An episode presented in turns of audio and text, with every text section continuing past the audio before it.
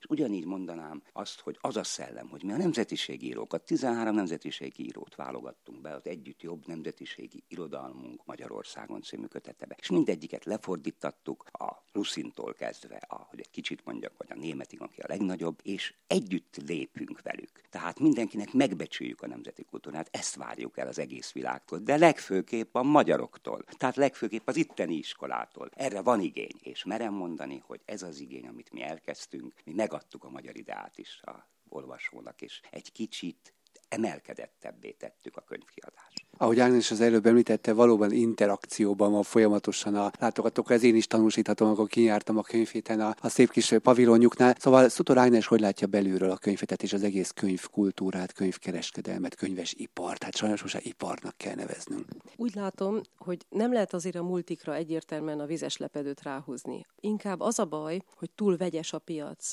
tehát a szenny mellett, ami csak betűk halmaza, ott van, és értelmetlen, és nem léleképítő, és nem tanul belőle semmit az olvasó. Ő, ott van az érték, és az emberek arra kényszerülnek, hogy ezt az iszonyatos, irdatlan mennyiségű könyvtömeget valahogy szelektálni tudják hogy ez a jó, az a rossz. Ezt elolvasom, azt nem olvasom el. Ezt el kell olvasnom, mert ez nagyon fontos ahhoz, hogy én, én ember maradhassak, hogy jó lehessek. És ugyanakkor ott van mellette a másik, amelyik azt sugalja, hogy ravassággal, cselekkel, stb. Még a mesevilágban is. Előfordulnak olyan mesék, én is vettem a saját hat gyerekem közül az utolsó háromnak olyan mesekönyvet, hogy elkezdtem olvasni, és azt mondtam, hogy soha többet ezt a könyvet kisdobom. Nem szoktam könyvet kidobni, azt kidobtam. Ravazdi mesterről szólt, aki mindent ravassággal és ilyen, ilyen nem tiszta szándékkal és nem tiszta e, eszközökkel elért. Hogy lehet ilyen mesét írni? Hogy lehet ilyen mesét kiadni? Hogy lehet ilyen mesét a multikba kivinni?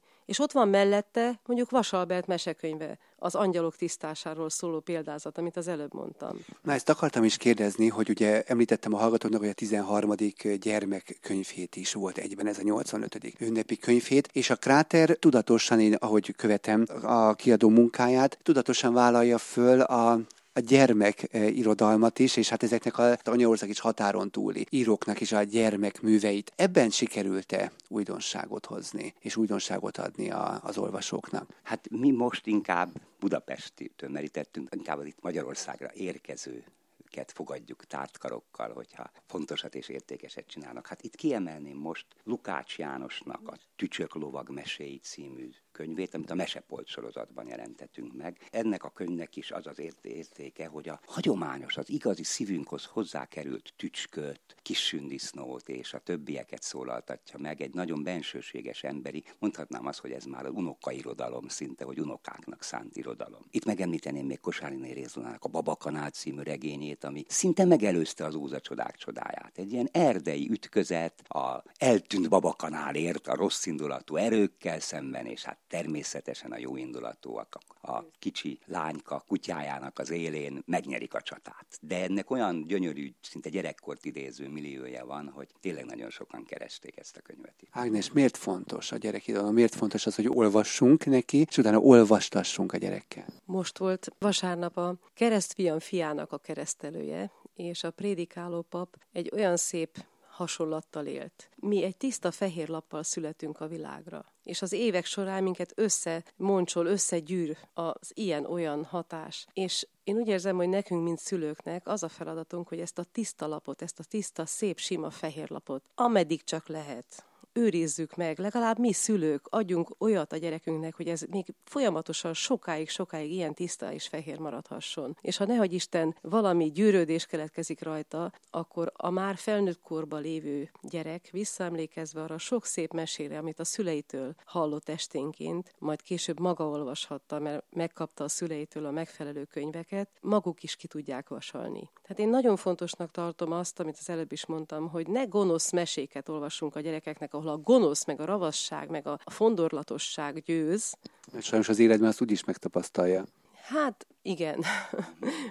Persze itt most nem beszélünk arról, hogy mi is az a győzelem, meg mert nem anyagiakról van szó, hanem az ember békességéről és a, a benne lévő áldott nyugalomról, ami, ami a derűt sugározza kifele. Tehát, hogy valahogy ebbe kell megerősíteni a gyerekeinket, és én úgy érzem, hogy nekünk, mint hadgyerekes szülőknek, és mint könyvkiadóknak nagyon nagy a felelősségünk ebben. És ezért említettem az előbb, hogy én nagyon sajnálom azokat a szülőket, meg hát mindenkit, önmagunkat is, hogy nincs iránytű a boltokban, hogy ezt ne vedd meg, de ezt vedd meg. Hát a belső értékrend, amit hoz magával a családból, aztán iránytű lehetne, meg a saját műveltsége, a saját kulturális tőkéje, ha így fogalmazhatom. Természetesen, de egy könyv címéből te nem tudod, hogy ez most melyik könyv. Ez az, amit meg kell levenned, vagy pedig nem. És sajnos én úgy érzem, hogy itt van egy kis tanástalanság, és felhívnám a hallgatók figyelmét, hogy a Calvin tér mellett a Múzeum körút 29-ben lévő Polihisztor könyvesbolt, ahol a mi könyveinket is árusítják, igyekszik úgy megválogatni a kiadókat, illetve az ott forgalmazott könyveket,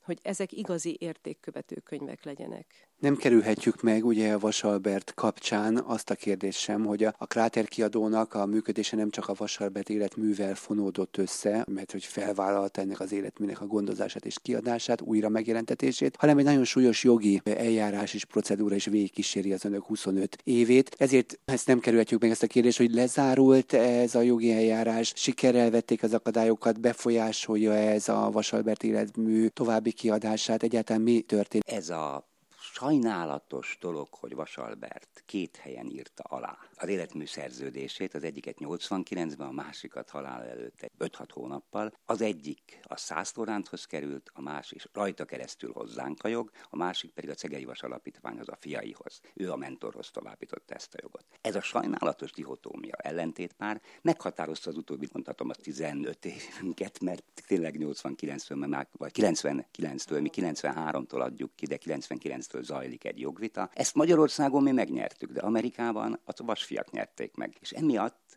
mi 2014. decemberében lejárt a jogunk, a száztolánt örökösök már nem kötöttek velünk szerződést. Tehát itt volt egy szakadék. És most azt hiszem megköszönhetjük nem csak Istennek, hanem talán Vasalbert szellemének is, hogy megállapodott a két egyesület, az alapítvány, a Vasfiak Alapítványa és a Krátermű Egyesület visszadatálva január 1-ére, hogy meglegyen a Kráternek a kiadói jogfolytonossága, és egy nagyon hosszú lejárató szerződéssel folytatjuk a Vasalbert életmű megszerettetését, népszerűsítését. Ágnes, hogy élte meg ezt az elmúlt több mint tíz éves jogi herceurcán?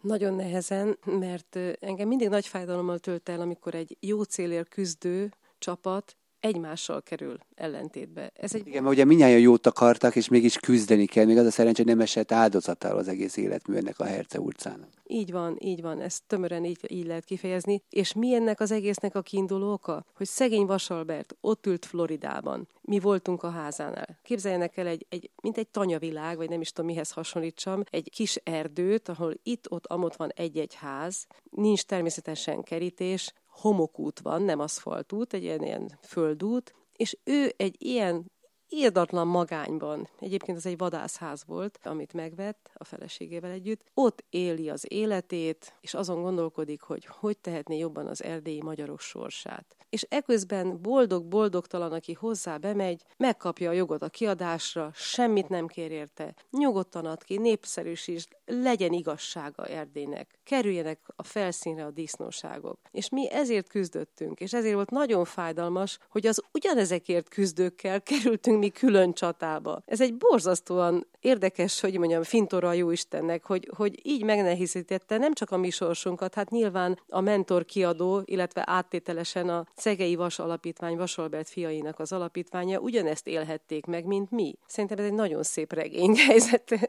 Na de az a szerencse, hogy azért legalább akkor ezt az egy frontot sikerült lezárni, hiszen azért van még egy másik front, amit említettünk, ugye változatlanul küzdeni kell azért, hogy érvényt szerezzenek annak a gondolatnak, hogy nem egy náci, nem egy fasiszta, nem egy háborús bűnös, és nem egy, egy senki házi huszadrangú írócska, aminek láthatni akarják, nem? Gondolom én. Ennek is kezdeményezője voltunk a feleségemmel, kb. 2005 körül, annak, hogy Romániában a legfelsőbb bíróságon keresztül Vas Albert életét per megsemmisítéssel igazolja a román állam és a legfelsőbb szintig jutottunk el a kérésünkkel. És sajnálatos módon ezt, és itt is volt közöttünk a nagy ellentét, a vasfiak eleinte megadták ehhez az engedélyt, és egyszer csak valami okból kifolyólag visszavonták. Tehát mi nem tudtunk eljutni a legfelsőbb döntéshez, pedig nagyon közel voltunk. Ezt nagyon-nagyon sajnálhatjuk, és ez nagyon nagy célunk, hogy ott Romániában legyen per semmisítés.